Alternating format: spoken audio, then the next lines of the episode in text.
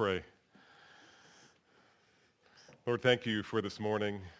Thank you for the worship that we have already participated in. We love to worship you, and all the more as we see the day drawing near and as we see our own frailties multiply and our inability causes us to feel our dependence on you. And that's where we love to be. And so, Father, we thank you and praise you and ask you now, Father, would you speak to us by your word? We know that you will. I guess I'm really asking if you would give us ears to hear what the Spirit says to his church this morning. Thank you for this, this wonderful and some sense sweet book, Second Timothy, this letter from Paul. Pray, Father, that it would minister to us this morning, that it would encourage and rebuke if necessary, and bring about change Strengthen those who are weak and weary. Embolden those who may be timid.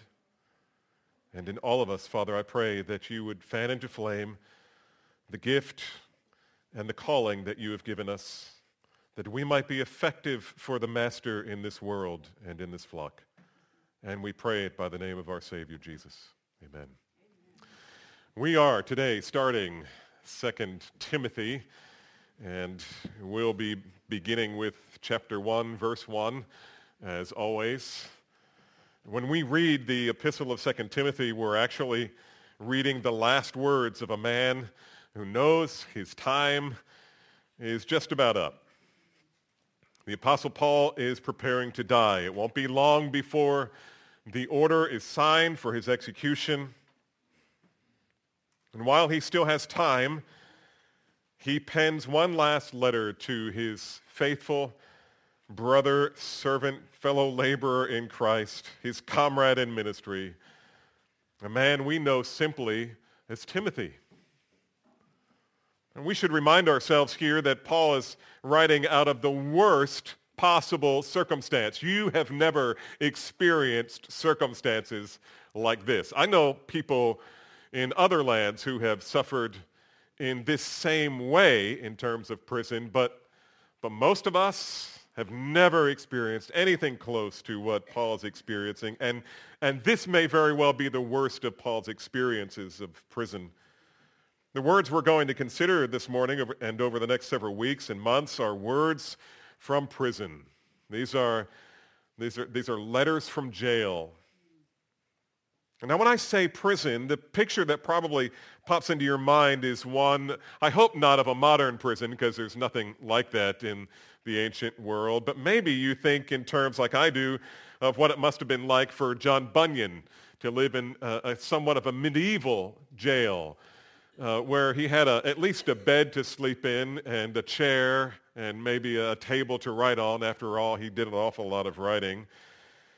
Um, Paul experienced something of that in his incarceration in Rome, at least in the past when he was under house arrest. But now, uh, most historians and commentators think things have changed for him. Now it's possible that he's living in a dark underground holding cell in Rome, in Rome's maritime prison. And we don't know if that was true. It certainly says on the tourist plaques that are in front of the maritime prison that this is where Paul was kept before his execution, where Peter was kept. More likely it was where Peter was kept. This was not a correctional facility by any means. It was merely a place to keep convicted enemies of the state until such time as they could be withdrawn from the hole and executed. But whether he's in the hole in the ground or someplace a little more accommodating, we, we know one thing for certain. Paul knows his time is limited. His ministry is just about over. He also knows that he is not leaving the churches that he planted in an optimal, an optimal season of growth and expansion. To the contrary, the church at this historical moment is in decline humanly speaking, things have not gone well for the church, and we're not going well now. There was division in the church. There were false teachers who were deceiving the weak. Nero was on his rampage. from the throne of Rome. And he was actively blaming Christians for that great fire that all students of history are very familiar with and often debate whether Nero himself started the fire. In any case, Nero successfully caused the people to hate Christians. They hated the people of God. They hated Jews before, and now they hate Jews and Christians.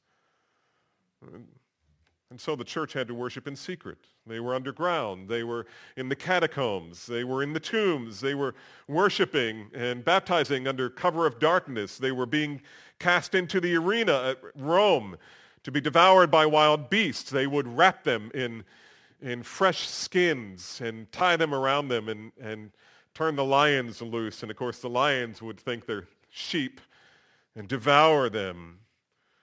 They would be doused sometimes with pitch and set ablaze simply to provide light for Nero's chariot rides in the evening. They were pierced by the gladiators, and just read Foxe's Book of Martyrs, and you get a better light of what they experienced. And under that pressure, you can imagine many professing believers were apostatizing. Given the opportunity to deny Christ, and live, they took it turning their backs on Paul, his gospel, and even Christ himself.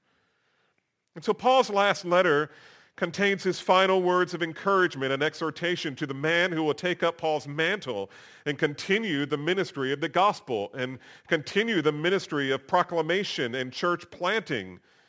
And all of it at a time when the hostilities toward the gospel are at their peak. But Paul knew that Timothy was the man for the job. Let me introduce you a little bit to Timothy, as I did Paul last week, not as extensively this week, but Timothy was a, a wonderful man of God. In his letter, Paul refers to Timothy by such names as, verse 2, my beloved son, my beloved child. In 1 Timothy, he calls him my true child in the faith. Later on, he'll call him his child again. This was not meant to be an insult. It wasn't a put down. Paul was manifesting deep affection. He loved Timothy like a son. Now that doesn't mean that, uh, you know, when Paul says he's the, he's my true child in the faith, it doesn't necessarily mean that Paul personally led Timothy to Christ. I think it's clear from 2 Timothy, at least it seems apparent from this first chapter, that that Timothy's grandmother, Lois, and his mother, Eunice, were the agents the Spirit used to accomplish his salvation. Most people believe his father was an unbeliever. He was certainly a Greek. In fact, Paul alludes to this again in chapter 3 when he mentions that from a child he had been taught the sacred writings which were able to make one wise for salvation. This is the ministry of a mother and grandmother in the home of an unbelieving dad. There's some complexities here that, that many of us can identify with. Nevertheless, Paul became his personal discipler. Paul was probably twice Timothy's age when Timothy was ordained to ministry and sent out to work with Paul. And from that moment onward, Paul and Timothy were like father and son. Paul was teaching him, correcting him, modeling for him what it means to be a true man of God. Man of God being a title for whoever the man of God was, the man of God being a prophet, the man of God being an apostle, the man of God being a, a preacher. That's typically what he means when he says man of God. And Paul was the one who gave Timothy plenty of opportunities to fail and succeed and always grow in grace and in his ability to render effective service and minister both the gospel and the whole counsel of God, which at that time was only the Old Testament and all of it. Over the years, he became Paul's fellow laborer and official representative. He moved up in ranks, so to speak. As he grew in his ability and in his capacities, Paul gave him more responsibility. Timothy's character has been described as a blend of amiability and faithfulness in spite of natural timidity. In fact, in 1 Corinthians, Paul writes a letter and says, hey, when Timothy gets there, take it easy on him. Make sure he's cared for and comforted. He was concerned that, that the leaders in, in Corinth would eat him up. In that sense, he, he was someone dissimilar from the Apostle Paul who seemed to never be timid. Um, Paul was a man's man. He was, he was a, a lion of a man. And Timothy also suffered from some kind of physical problems. Paul talked about his frequent ailments and the need for him to drink wine once in a while to settle his stomach, probably because the water was so bad. But even though Timothy was not the equivalent of Paul's towering personality and giftedness, he had characteristics that other men didn't possess, namely loyalty and faithfulness. Throughout this letter, Paul names men who turn their back on him and on the gospel. But not Timothy. Timothy was loyal and he was faithful both to Paul and to Christ, no matter the personal difficulty involved. And Paul loved Timothy. He loved Timothy. He admired his character. He even said so. When he wrote his letter to the church of Corinth, he said this of Timothy, I hope in the Lord to send Timothy to you for I have, listen to these words, I have no one like him who will be genuinely concerned for your welfare. For they all seek their own interests, not those of Jesus Christ. But you know Timothy's proven worth. Proven worth. This is the Apostle Paul. Wouldn't, uh, wouldn't it be fantastic for the Apostle Paul to say of you, you know this brother's proven worth. How as a son with his father, he served with me in the gospel. None of Paul's other companions are mentioned as often or are with him as constantly as Timothy. Paul knew that he knew that he could count on Timothy because he had traveled together with him all over Asia Minor Occasionally, Paul would send Timothy the churches all by himself to be Paul's representative and to handle problems, to deal with false teachers, to bring about unity, to set in order what was in disarray. Difficult job. When Paul experienced his first imprisonment, guess who was with him? None other than Timothy. Right there by his side, helping, serving, laboring while he was under house arrest. He repeatedly served with Paul in Corinth in Philippi in Macedonia, perhaps in Jerusalem, certainly and repeatedly in Ephesus. In fact, Timothy was serving Paul for, on Paul's behalf in Ephesus when this letter, 2 Timothy, arrived. This is the letter he received. One of the major themes in this little letter is Paul's longing for Timothy to come to Rome to see him one more time. We'll see that throughout the letter. We'll certainly see it this morning. Whether Paul and Timothy actually saw one another, again, is uncertain. That Timothy attempted to get there on time before it was too late is beyond doubt. This morning, I want us to look briefly just at these first seven verses of 2 Timothy. And since this is the beginning of his letter, there are several seemingly disconnected thoughts that Paul has here at the beginning, thoughts and statements to consider. It's rather simple, so I've given it a really simple outline, just three words for three points, right? Uh, greeting, gratitude, and giftedness. Greeting, gratitude, and giftedness. Well, here's what we should do at this point before we dive into the text. Why don't we stand together and read it stand in honor of God's word and, and read 1 Timothy chapter 1, verses 1 through 7. Paul, an apostle of Christ Jesus by the will of God, according to the promise of the life that is in Christ Jesus. To Timothy, my beloved child, grace, mercy, and peace from God our Father and Jesus Christ our Lord. I thank God whom I serve as did my ancestors, with a clear conscience, as I remember you constantly in my prayers night and day, as I remember your tears I long to see you, and I am filled with joy.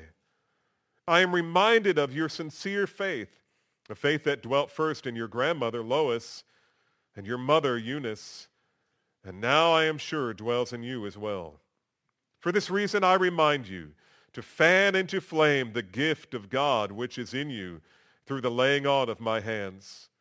For God gave us a spirit not of fear, but of power and love and self-control. May the Lord add his blessing to the reading of his word, and you can be seated. First thing that I notice here, the first thing we observe in this letter, is that while Paul is certainly in jail, he doesn't see himself as a prisoner. He doesn't call himself a prisoner. He, he hardly even mentions that he's a prisoner. Rather, in keeping with his mission, he views himself ever and always as an apostle, a messenger, a herald of Jesus Christ. No matter where Paul is or what his circumstance, he, whatever circumstances he may face, he is always on mission. He is always on mission. I have a dear brother, a Christian brother, who uh, I don't know how he lives like he does. He is like a bow always strung, as they say. He is always on mission, always on mission. And some dear women, older and younger, who are always seem to be on mission for the sake of the gospel. No matter where Paul is, he's on mission. And he's on mission not because it was something that he set out to do. It's not some vision that he came up with. Paul never had a fallible, dependent plan. That's probably not true, but he sure got uh, instruction from the Holy Spirit directly quite a bit. And so he is he became an apostle not because he applied for the position, not because the Lord had posted a help wanted sign, hoping that, that some qualified applicant would come along and, and help him finish the work that God had begun in him. No, Paul became an apostle of Jesus Christ when he was su- suddenly confronted and arrested by the Lord unexpectedly, even while he was out to persecute the church of Jesus Christ. It was in that sense that Paul was an apostle by the will of God. Someone may ask, well, why is Paul making this a point in a personal letter to Timothy? Well, that's a good textual question, good historical question. Uh, the answer is probably this. Um, Paul wants to communicate th- something to the whole church, not just to Timothy, not just to the church of Ephesus. He knows that this letter, whatever letter he writes, is going to be passed around from church to church. Often he gives, or once in a while, he gives instructions that it might be passed around from church to church. There's probably some other dynamics going on here, like when he makes a statement about his authority, as he does here, when he says, I was called to be an apostle, he's probably refuting something that's being said about him being a false apostle or not one of the twelve. In any case, he knows this is going to be passed around, even though it is a, a specific and personal letter to Timothy. He knows that all the churches will benefit from it and draw conclusions by it. And notice the next phrase, according to the promise of the life that is in Christ Jesus. This is simply Paul's way of affirming that he is an apostle of the gospel. And for him, it was the gospel to the Gentiles, but even then it was to the Jew first. He is a messenger of the good news for, for sinners, that God has promised salvation. He has promised eternal life. And notice it's the life. It's not just life, it's the life. It's the life that God gives to his people through Jesus Christ.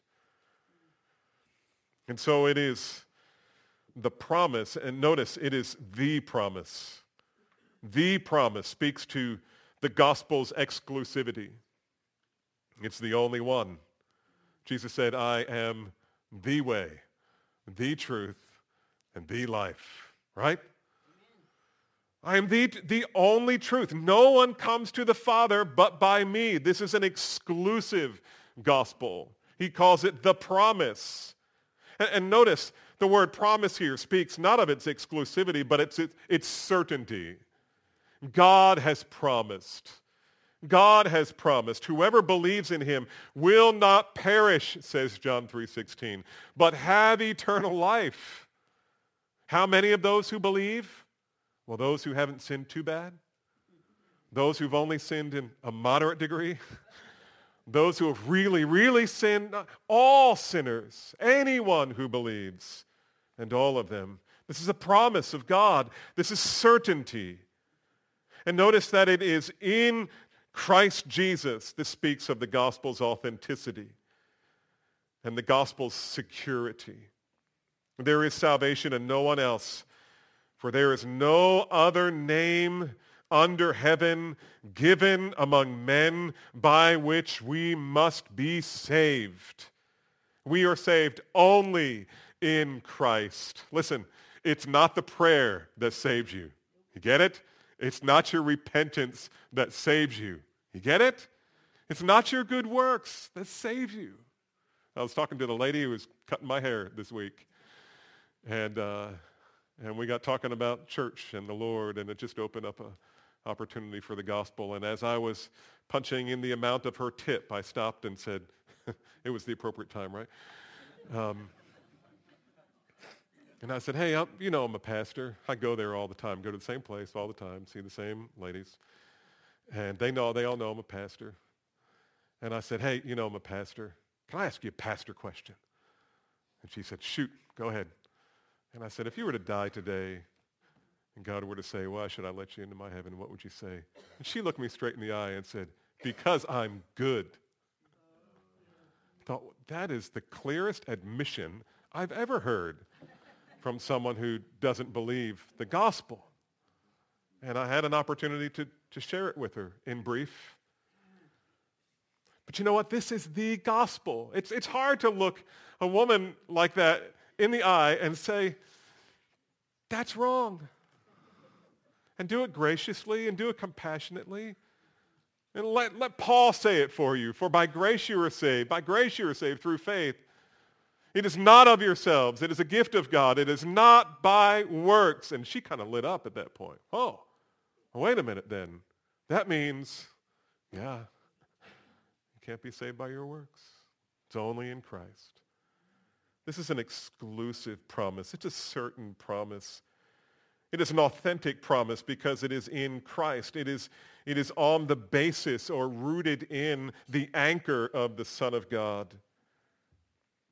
This is how Paul sees himself, whether imprisoned or free. He is on mission with the gospel of Jesus Christ. When times are easy and people are responsive, he's a minister of the gospel of Jesus Christ. When people are indifferent and they're not really terribly interested but tolerant, he's a minister of the gospel of Jesus Christ. When he's thrown in jail and he fears for his life, he continues to be a minister of the gospel of Jesus Christ. This is how Paul sees himself. He's calling all men everywhere to repent and believe and become jo- joyful partakers of the promise of life, the life that is in Jesus. Now look at the second verse, verse 2. I'm not going to make it to 7 if we don't hurry. there is an unmistakable warmth and affection in these words. Look at verse 2. To Timothy, my beloved child, grace, mercy, and peace from God our Father and the Lord Jesus Christ. Paul doesn't really speak this way of any of the, uh, his other companions in ministry, at least not in Holy Scripture. No doubt he, he loved them all uniquely.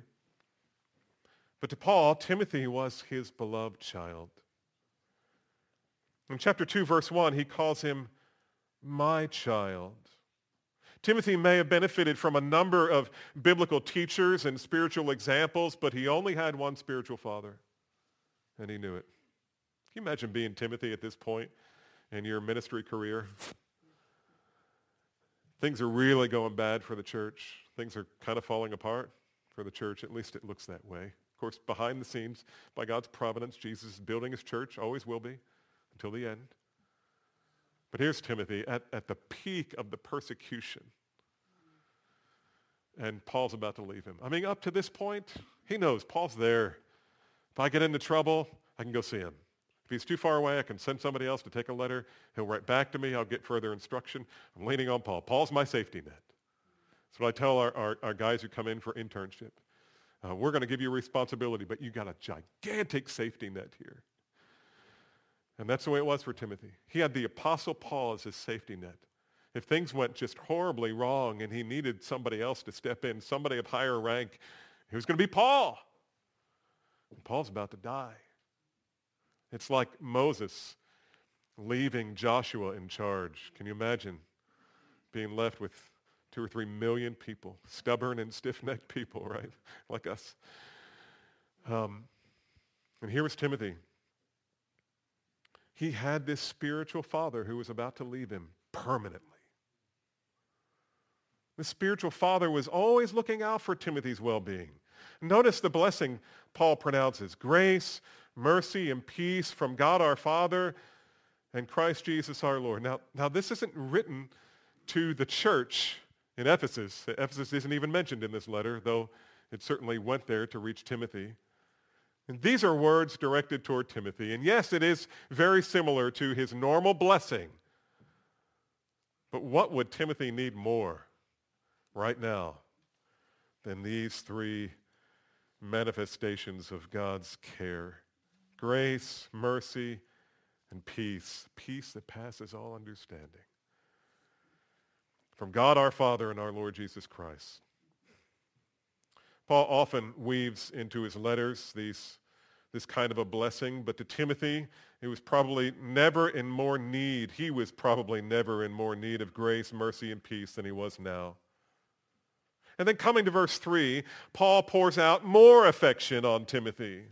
But the context in which he does it is remarkable. And this brings us to the second point, gratitude. Uh, remember, Paul is in jail. And this is likely the worst prison experience he has had since the time that he and Silas were beaten with rods and thrown in prison in Philippi, where they were placed in the inner prison. This is the deepest, darkest place in the jail. This is the dungeon. In darkness and probably the most, the place of most hopelessness where their feet were fastened in stocks. Uh, the full story is in Acts chapter 16. Paul is probably in just such a place now. But notice his first words. Are you ready for this? Okay, so the picture is set. He's in jail. He's in the worst kind of jail. He's a mess. I mean, that, just go on the, if you want to get a feel for what it was like, uh, it was horrible. It was just the smell and the filth and the and, and, and, and if they had beaten him before they put him in, he's in all kinds of biological danger here. It's terrible. It's, it's unthinkable. And, and what are Paul's first three words? You ready? Here they are. I thank God. I thank God. Really? I mean, uh, what does he have to be thankful for? I realize Paul normally offers statements of thanksgiving after the introduction of a letter, but this is going to be his last letter. Hope is gone for him in terms of being alive in this world. He had never had more uh, or a better occasion when you would think that just for a minute he would give himself a pass to complain. Maybe even just a little. But no. You know what Paul's thinking about? As he writes this letter, Paul is thinking about how good God has been to him. The unmerited blessing that he received from God's gracious hand when he gave to Paul Timothy. Isn't that beautiful? In chapter 5, Ephesians chapter 5, verse 20, Paul teaches that we must we must be always giving thanks for all things. Not just in all things, but for all things. In chapter 5 of 1 Thessalonians, verse 18, Paul teaches us that we are to give thanks in all things. I think in all things is easier than for all things. For this is the will of God concerning you. You want to know what the will of God is for your life? Be thankful. May the people around you know that you're thankful, that you're a thankful person, that in the midst of your adversity, you are thankful. I remember one time we were backpacking, Chris and I and the family, back when we used to do a lot of that. And we uh, hit a particularly difficult stretch trying to get back to the car and to food and to maybe a warm bed. And it didn't seem like it would ever come. And you know everybody's tired when it gets quiet, especially my, my brood. it gets quiet. And I hear from behind me, I hear my wife say, I'm thankful for blue skies and poofy white clouds. And somebody else said, I'm thankful for really good walking shoes.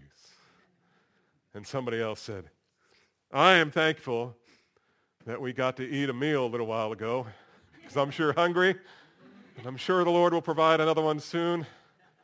I'm thankful. You know what that is? It's exercising the will of God for you.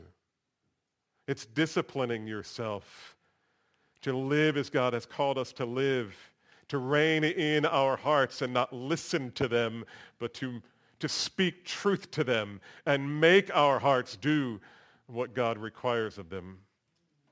You see, my friends, one of the marks of a mature follower of Jesus Christ is that he is or she is a thankful person.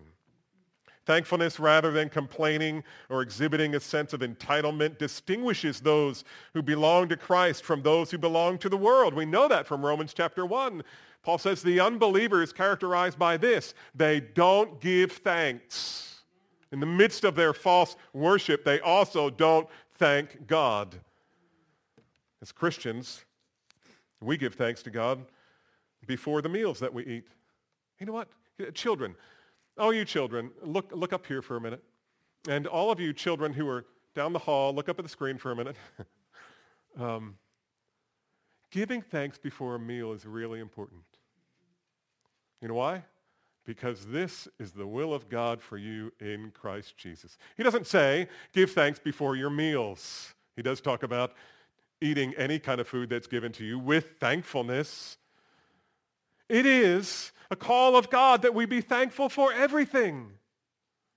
And that's why it's, not just a religious tradition.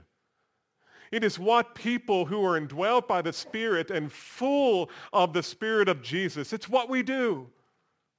We thank God. We're, we're not just happy, we're thankful even when we're unhappy. Or at least that's the call on our lives. This is the reason Christians give thanks for the food. This is the reason Christians give thanks for things that are unpleasant. It's because we know something about God that the world doesn't know and doesn't want to know. We know something about God. What do we know about God? Well, we know at least three things about God. We know that God is completely sovereign. There is, as we are want to say around here so often, if there is one maverick molecule in the whole universe, God is not sovereign. So we know he's, he's completely sovereign. We also know that he's infinite in wisdom. He knows everything, everything that needs to be known, everything that there is to know, but certainly everything that, that needs to be known to direct our lives, to protect us from the things we need to be protected from to suffer the things we need to suffer. God is infinite in wisdom. And number three, he is perfect in love. And so every circumstance we face comes through this filter. It comes through the very hand of God if you're a child of God. And it's because this is true that we know God causes all things to work together for good to those who love God, to those who are the called according to his purposes. We may not understand how a particular circumstance may be good, but we believe God's promises and his revelation of his own character. Stop and think about it for a moment. What difficult circumstance are you facing right now that you have yet to thank God for? What difficulty, what trial, what heartache, what brokenness, what disappointment are you experiencing right now that you have yet to thank God for? Let me give you an assignment. When you go home today, take a few minutes with the Lord in your closet or with your spouse or with your family to thank God for something specific that you would not be naturally inclined to thank him for.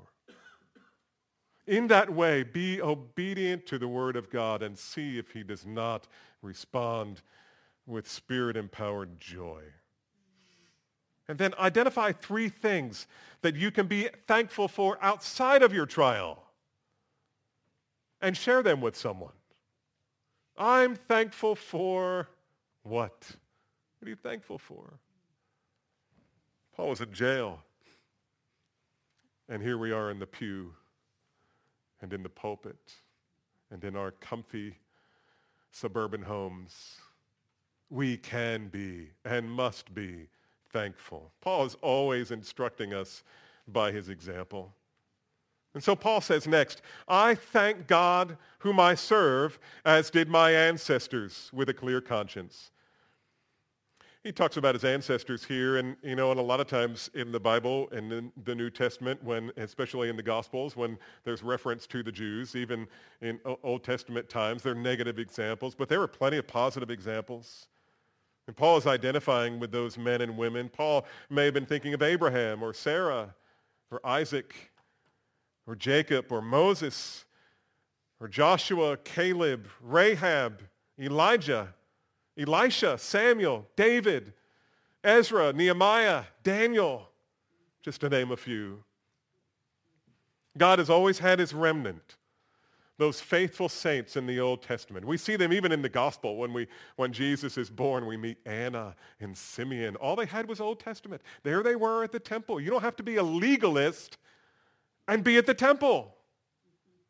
You can be a person of faith, true faith in Jesus, true faith in the promise of the coming Messiah, even before he has come. Salvation has always been by grace through faith.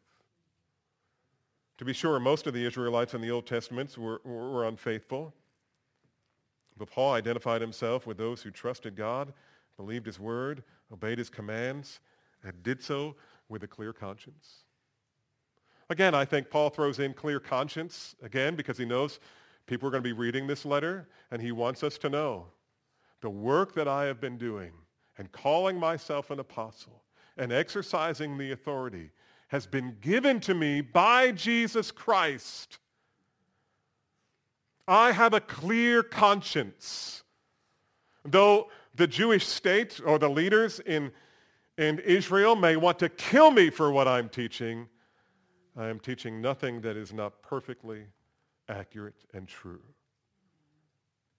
And so as his forefathers before him, he had a clear conscience.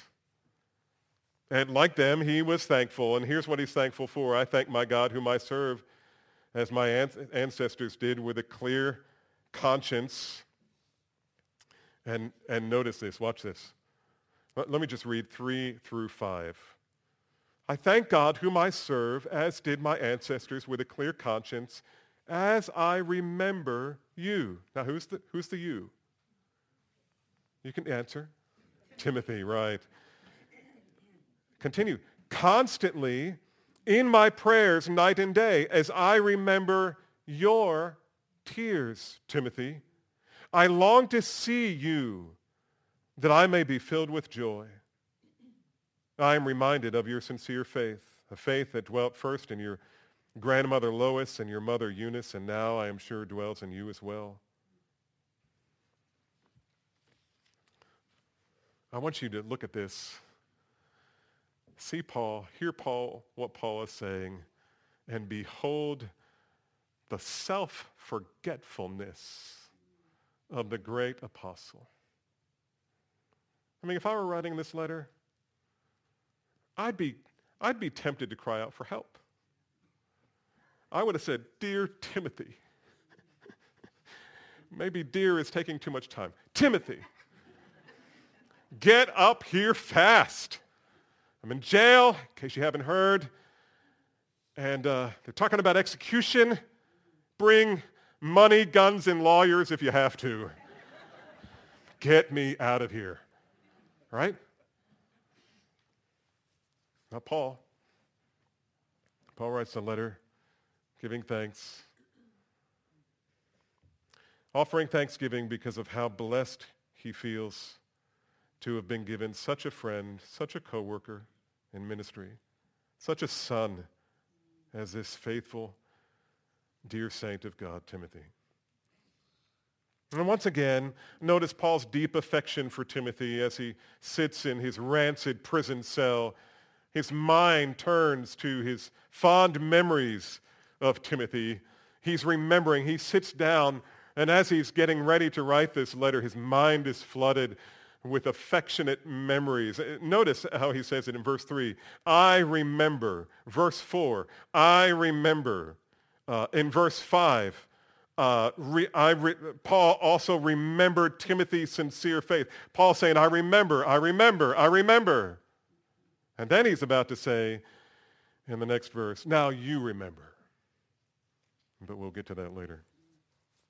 The first re- remembrance here, verse 3, I remember you constantly in my prayers, night and day. Paul never forgot Timothy. He prayed for Timothy. He prayed for Timothy, constantly prayed for Timothy. You ever get wore out praying for someone? Paul never tired praying for this man. In verse 4, I remember your tears. As I remember your tears, I long to see you. When was the last time you men said you longed to see someone? I long to see you. I long to be rejoined in fellowship with you. I think I've told you this March when we go to the Shepherd's Conference. Uh, the former pastor of this church is going to be my roommate out there. And I long to see him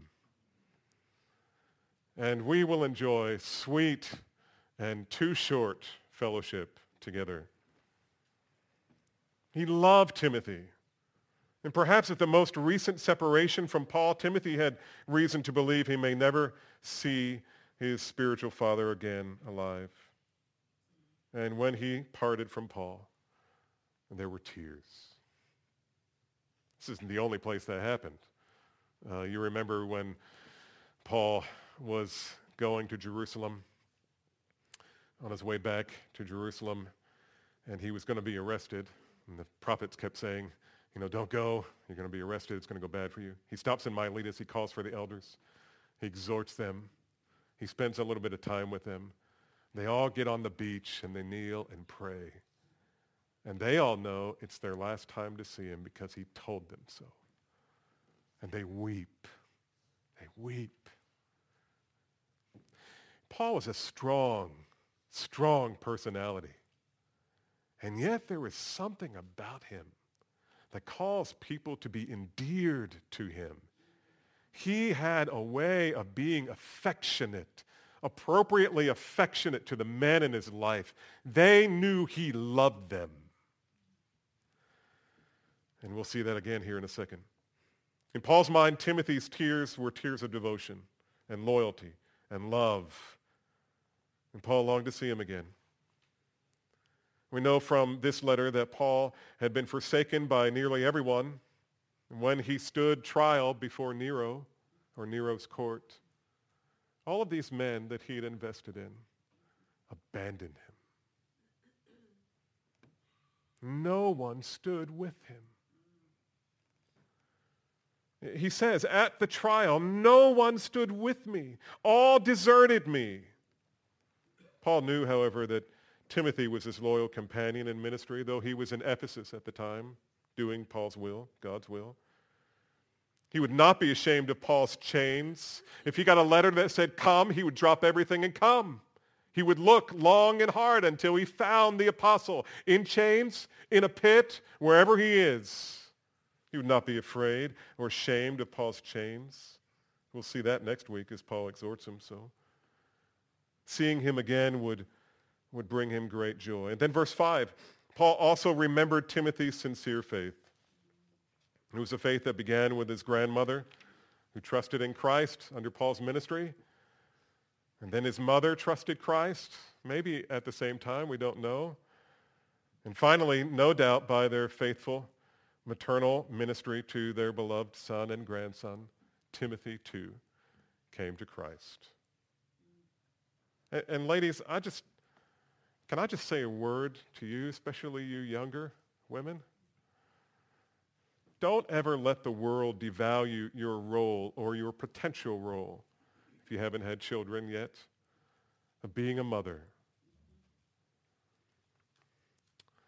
Wherever the gospel has spread, wherever Christ has gone, women have been elevated and children have been protected.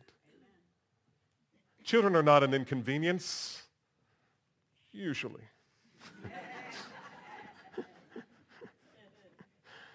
but they are a gift from God. He says so. Children are a gift from the Lord. And it is the mission of God, as you know, to fill the earth with the glory of the Lord as the water covers the sea. And he means to accomplish that, person, that purpose by the ministry of the gospel. And I would dare say that no one is more used of the Lord, no category of people, no demographic is more used of the Lord to bring about that salvation consistently. The salvation of little humans like their faithful, believing mothers and grandmothers. I'm struck by the fact that when my daughter gave her testimony in the waters of baptism uh, a week ago, uh, she mentioned her mother. And yes, surely dad's in there somewhere too, but yes, mothers, you have the joy, you get the privilege as Eunice and Lois did. If you don't have a vision for how you can change the world by raising godly children, I pray that God would cultivate it in you and that you would be actively cultivating such a vision in your own heart. Your role as a mother, either through birth or through adoption or as a grandmother or a woman who has opportunity to influence young people in any way, your influence is, is profound in the extreme in Christ's mission to build his church and redeem the world full of sinners. You know, in the waters of baptism here, we do have people who come to Calvary just because they're hurting and they're looking for answers and they come to get counsel and they're led to Christ. And there are those just wonderful, glorious stories of God's radical salvation. But you know what most of the stories are? I grew up in a Christian home. My parents loved Jesus. Mom and dad talked about him all the time, took us to church. We heard the gospel 10,000 times. And then one day at home, I started to think. And I started to ask, Mom, while we're crossing the street, what about this? What about that? Dad? I'm confused about this. What does this verse mean? You know, Pastor Keith said something that really confused me. I've always wanted to say that, by the way. what does it mean? And the Word of God, accurately ministered, creates faith in the heart.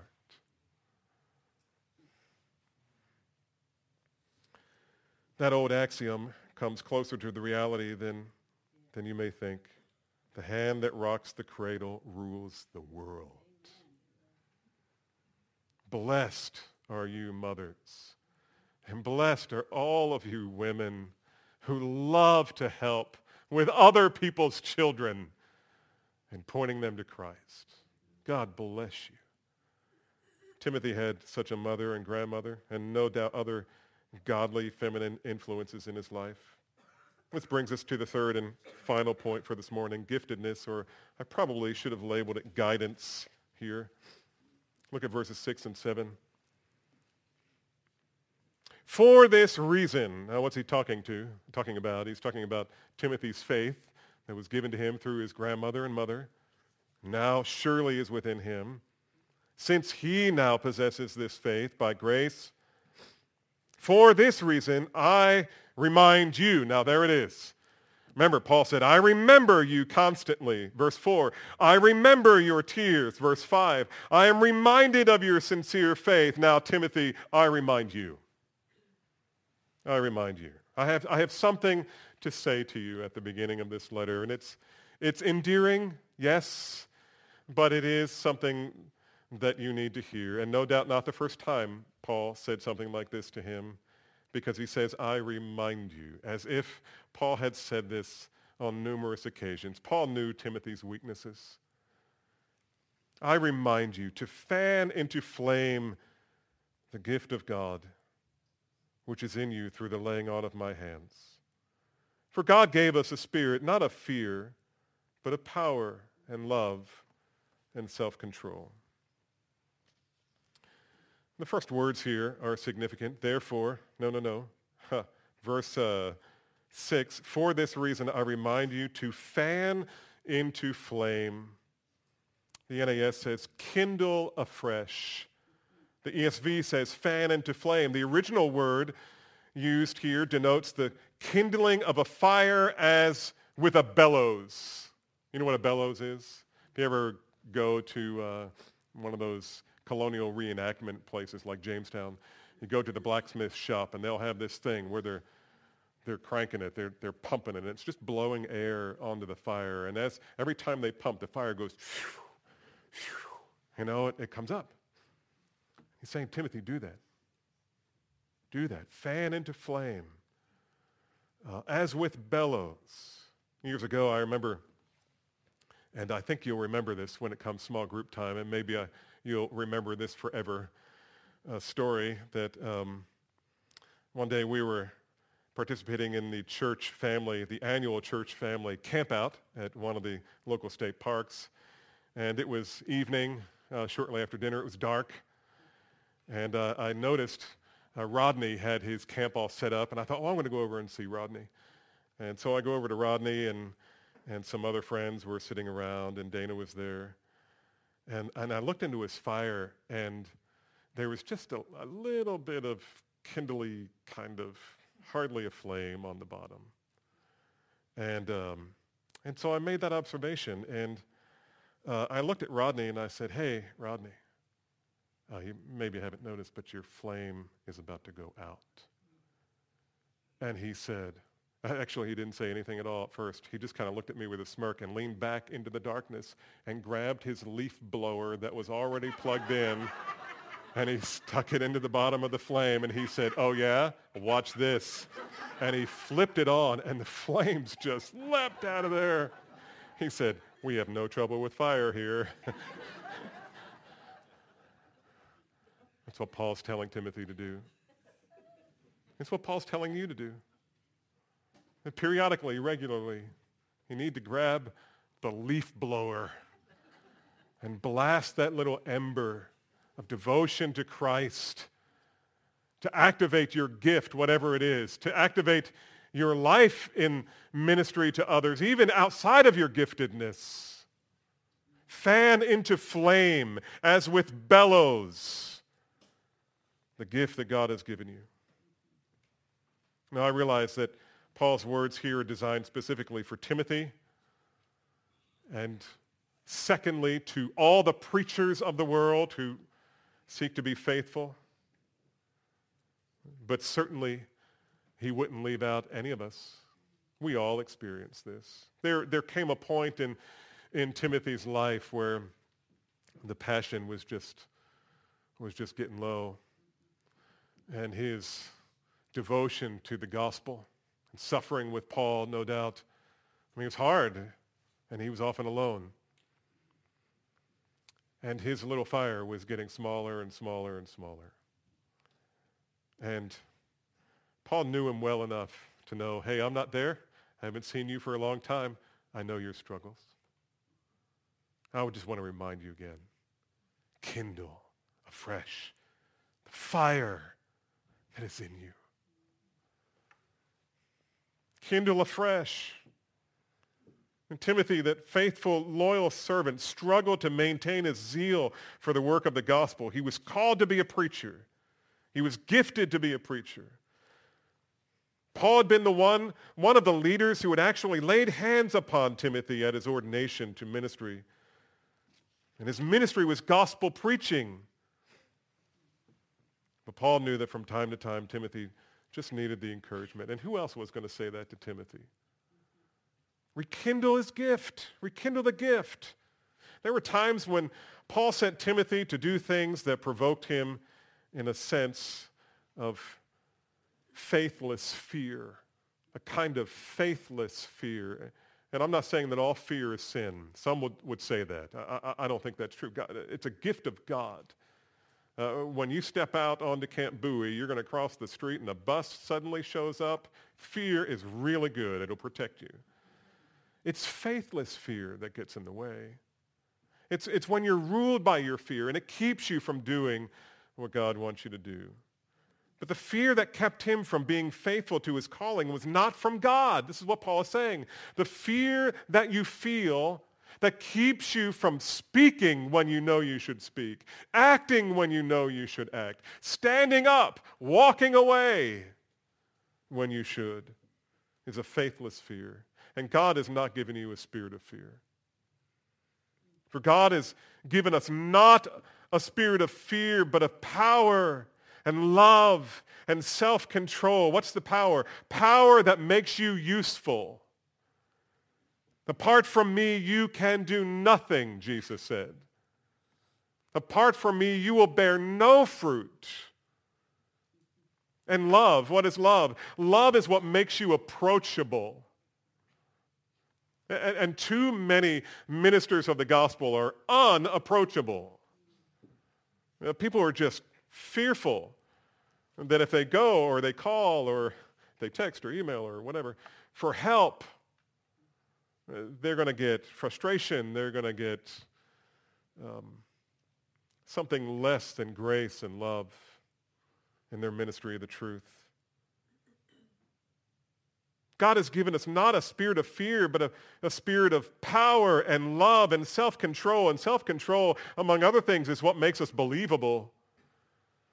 The ministry of the gospel is not a carnival sideshow. It, it's blood earnest warfare for people's souls. God hasn't given us to be everybody's friend. He hasn't called us to be everyone's friend. The gospel is offensive. It is offensive that you must lay down all of your own righteousness and repent of it to the degree you think it will save you.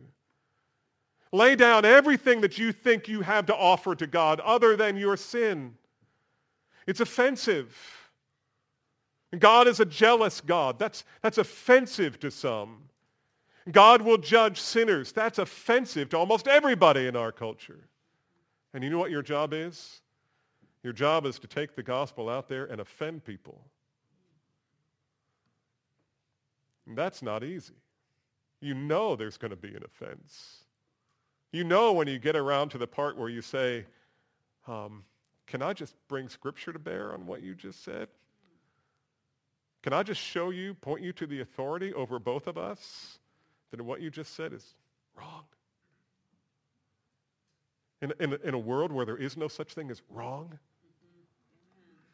you will cause offense. I suspect that sometimes Timothy felt all alone in the world when he was far from his mentor and the problems were thick and steep.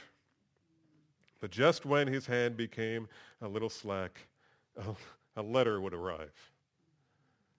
I love you, brother. So thankful for you. You're a gifted minister for the gospel, my dear son in the faith. Now get out there with the leaf blower and fan those embers back into flame. God will use you beyond anything you can ask for or dream about. I realize most of you have not been called or gifted to service as preachers or teachers of God's word. But he has gifted you to serve the body. And every week when we get done, um, get done the, the worship service, I exhort you, don't just run out of here. Don't just leave. Some of you don't hardly even know anybody else in the church except a couple people. Can I just tell you something that might offend you? That's wrong. It's wrong. You need to be ministering to the body. You need to be loving people. Look at, look at the person you don't know and say, that's my target this morning. I want to go over and see if I can pray with them, see if I can bless them, see if I can encourage them, maybe pray with them. God has called you to minister. According to your gifts, yes. Outside of your gifts, yes. Even when you're called upon to do something that is totally uncomfortable and you know the last time you did it, you flubbed it up. But it's on you right now. Do it. Do it. Um, you don't have to have formal theological education. Perhaps you can just meet with someone and read the scriptures together. Maybe you can offer to meet with someone for a few weeks and work through the partner's material. It's not difficult. And maybe God has gifted you to give or show mercy or to administrate or evangelize. Maybe you're a man or a woman of prayer, as we all should be. Listen to me. Listen very carefully to this. Calvary Bible Church will only be as fruitful and effective as its members are faithfully serving within and without their specific area of giftedness. If you're not serving the other people of the church, then you are not acting like a Christian. And I don't mean that as an angry preacher. I know what can be done in a church when every member is doing its part. And it is glorious, and often is glorious, and I expect will be right after this service. then again, all of us are responsible for ministering. As in Timothy's day, our time is becoming increasingly hostile to the gospel and those who openly say they believe it. But that just means that we must share the gospel all the more. There are more people who don't believe. And it's still the sinner's only hope for salvation. And so, beloved, I urge you, cultivate the gift that is in you. Cultivate obedience to his word. Cultivate a, a thankful self-forgetfulness. Cultivate a heart that is, that is devoted to personal ministry and refuse to let fear keep you from the ministry God has called you to in the next moment. Or as Paul might say, fan the fires of faithfulness.